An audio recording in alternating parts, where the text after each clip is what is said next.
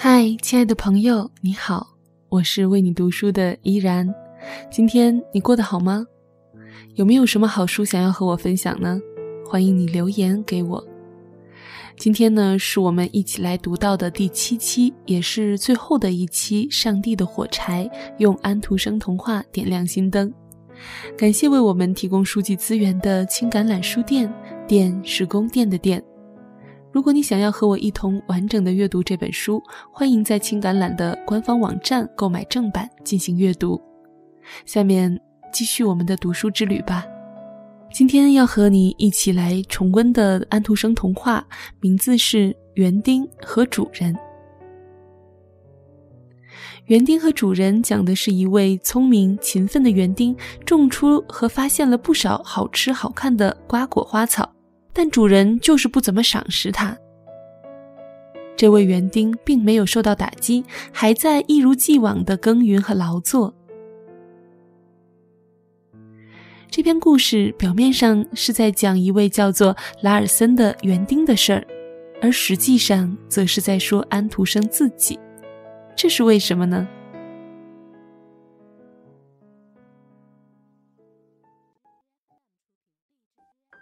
阿里巴巴集团的主要创始人马云曾经在演讲中提到，他讨厌认真工作的人，他喜欢那些把工作当游戏来看的人。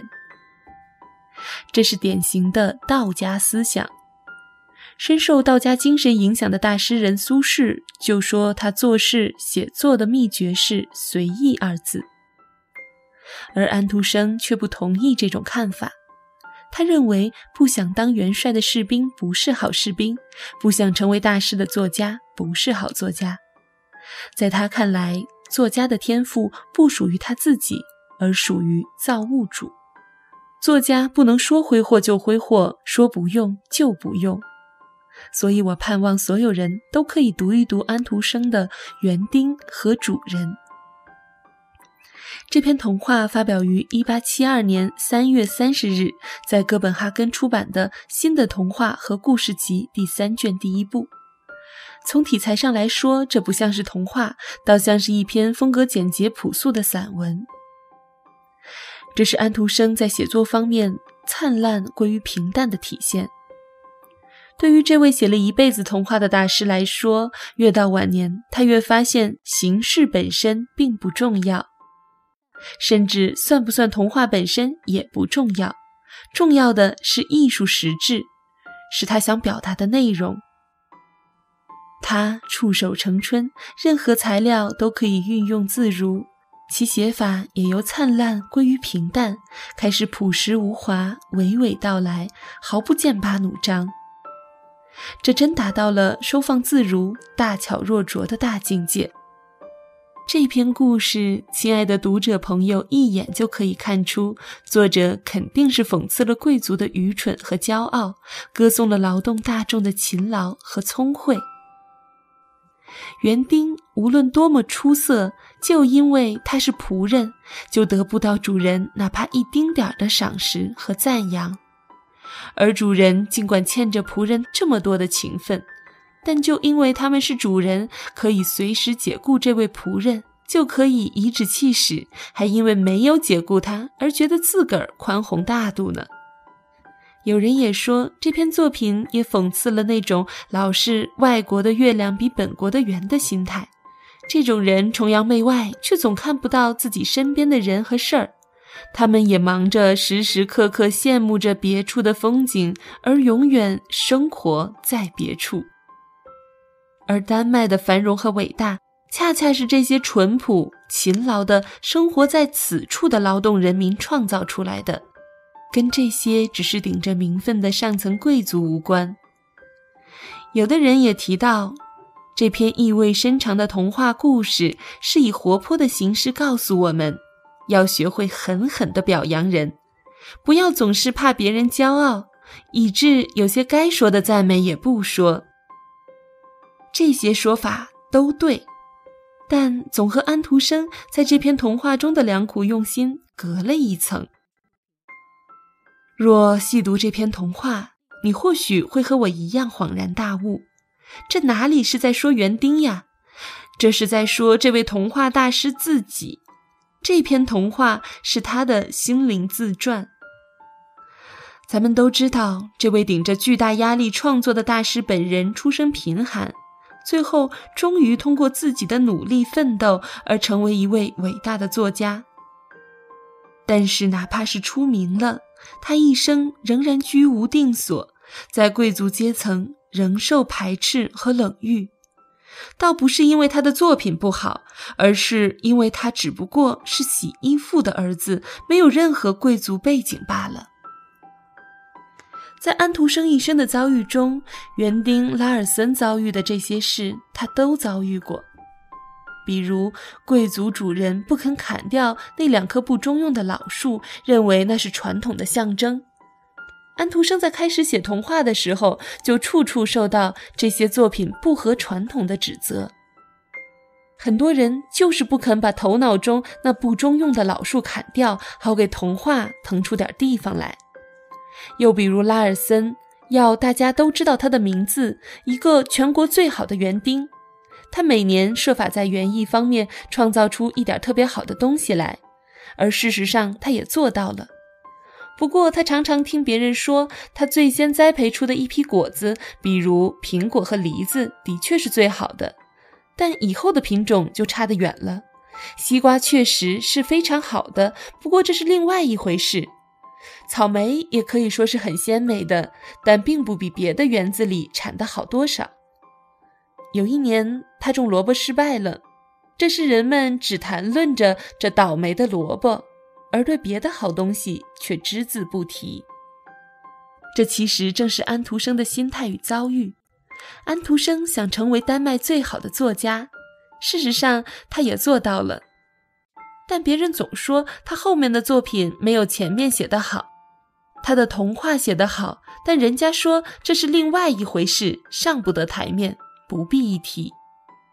他写的某部作品失败了。结果大家就一个劲儿谈论这部失败的作品，仿佛因他的失败，大家都兴高采烈了起来。还比如，主人之所以不肯表扬拉尔森，说是因为他的才能是上帝给的，就不该赞扬他，而且赞扬拉尔森也怕他骄傲。这当然是错误的观点，因为圣经中的耶稣也不吝表扬人。不管是那个打破香膏玉瓶的玛利亚，还是那个献出仅有的两个钱的贫穷寡妇，再比如安徒生的童话，在国内常遭否定，在国外却常受到热烈赞扬。国外肯定了，国内才不得不承认他写的不错。这和拉尔森的遭遇如出一辙。甚至主人批评拉尔森越老越感情用事的话，不少人也批评过安徒生。但恰恰是这种所谓的感情用事，越来越为安徒生乃至丹麦迎来了巨大的名声。在本书的前文中提到过，摩罗写过一篇巨人可以成为巨人的文章，里面有这样的一段话：我们平时谈论那些优秀人物时，常说他们孤胆孤勇，仅仅凭着个人就敢与整个世界对抗。其实这都是片面而又夸张的说法。优秀人物自己也爱做如是说，那更是饱含激愤之情了。有事才能无恐，谁能在精神上无所凭依就自然的强大起来呢？越是精神强大的人，越是需要拥有最丰富的精神资源。一个巨人，不但需要通过研读典籍占有历代前贤的精神财富，不但需要通过研究人性和社会来把握人性的需要和历史的走向，他还同时需要周围那些有血有肉之人的理解、支持、温暖、尊敬、鼓励。他需要从这样的心灵交流中得到勇气和力量。如果没有这些条件，再伟大的人也会枯竭夭亡，而无从成其伟大。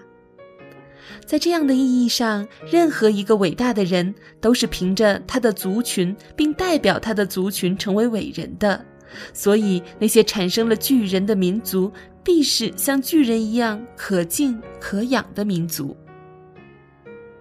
我想，这位苦心孤诣的童话巨人，若是看到这段话，一定是非常认同的。他多么盼着周围人对他多些真正的赏识，然后在这种赏识的基础上，再多一些鼓励、爱与谅解。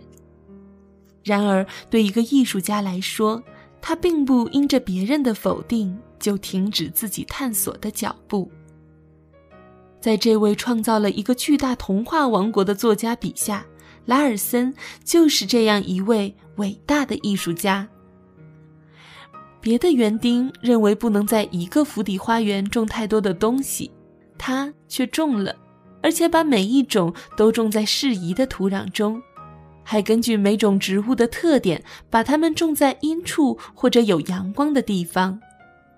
但最关键在于他用深厚的感情去培育它们，因此它们长得非常茂盛。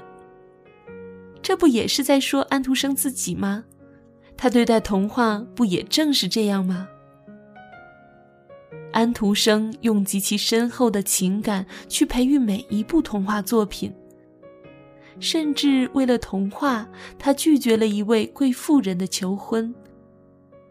愿意立志一生都献身给童话创作事业，认真细致地对待每一部童话作品。所以这些童话在他的笔下长得非常茂盛。这才是对待艺术应有的态度。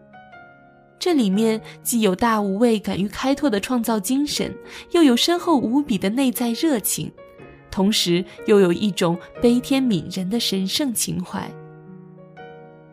到了这里，我们似乎窥见艺术家那颗柔和热烈的心灵。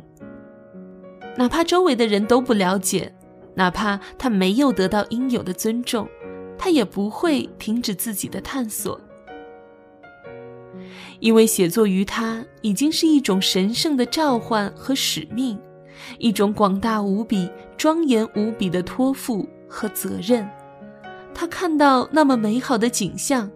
这些景象燃烧着他的心，他要把它们写出来。这并不是为了获得外在的赞誉，而是来自于一种深沉的挚爱。这挚爱在苦难人间如阳光照耀、闪烁。所以这篇童话哪是在说园艺，不正是在说一切艺术，甚至是在说生活本身？我们有没有因读到他的童话，就对这位童话大师有一种真正的赏识，并在心底说一声谢谢呢？有没有因曾经的误读轻视而说一声对不起呢？近来刚好看到中央电视台对钢琴家陈萨的专访，他在经历数次内心危机后，忽然明白过来，说应该好好振作，要做好一个钢琴家。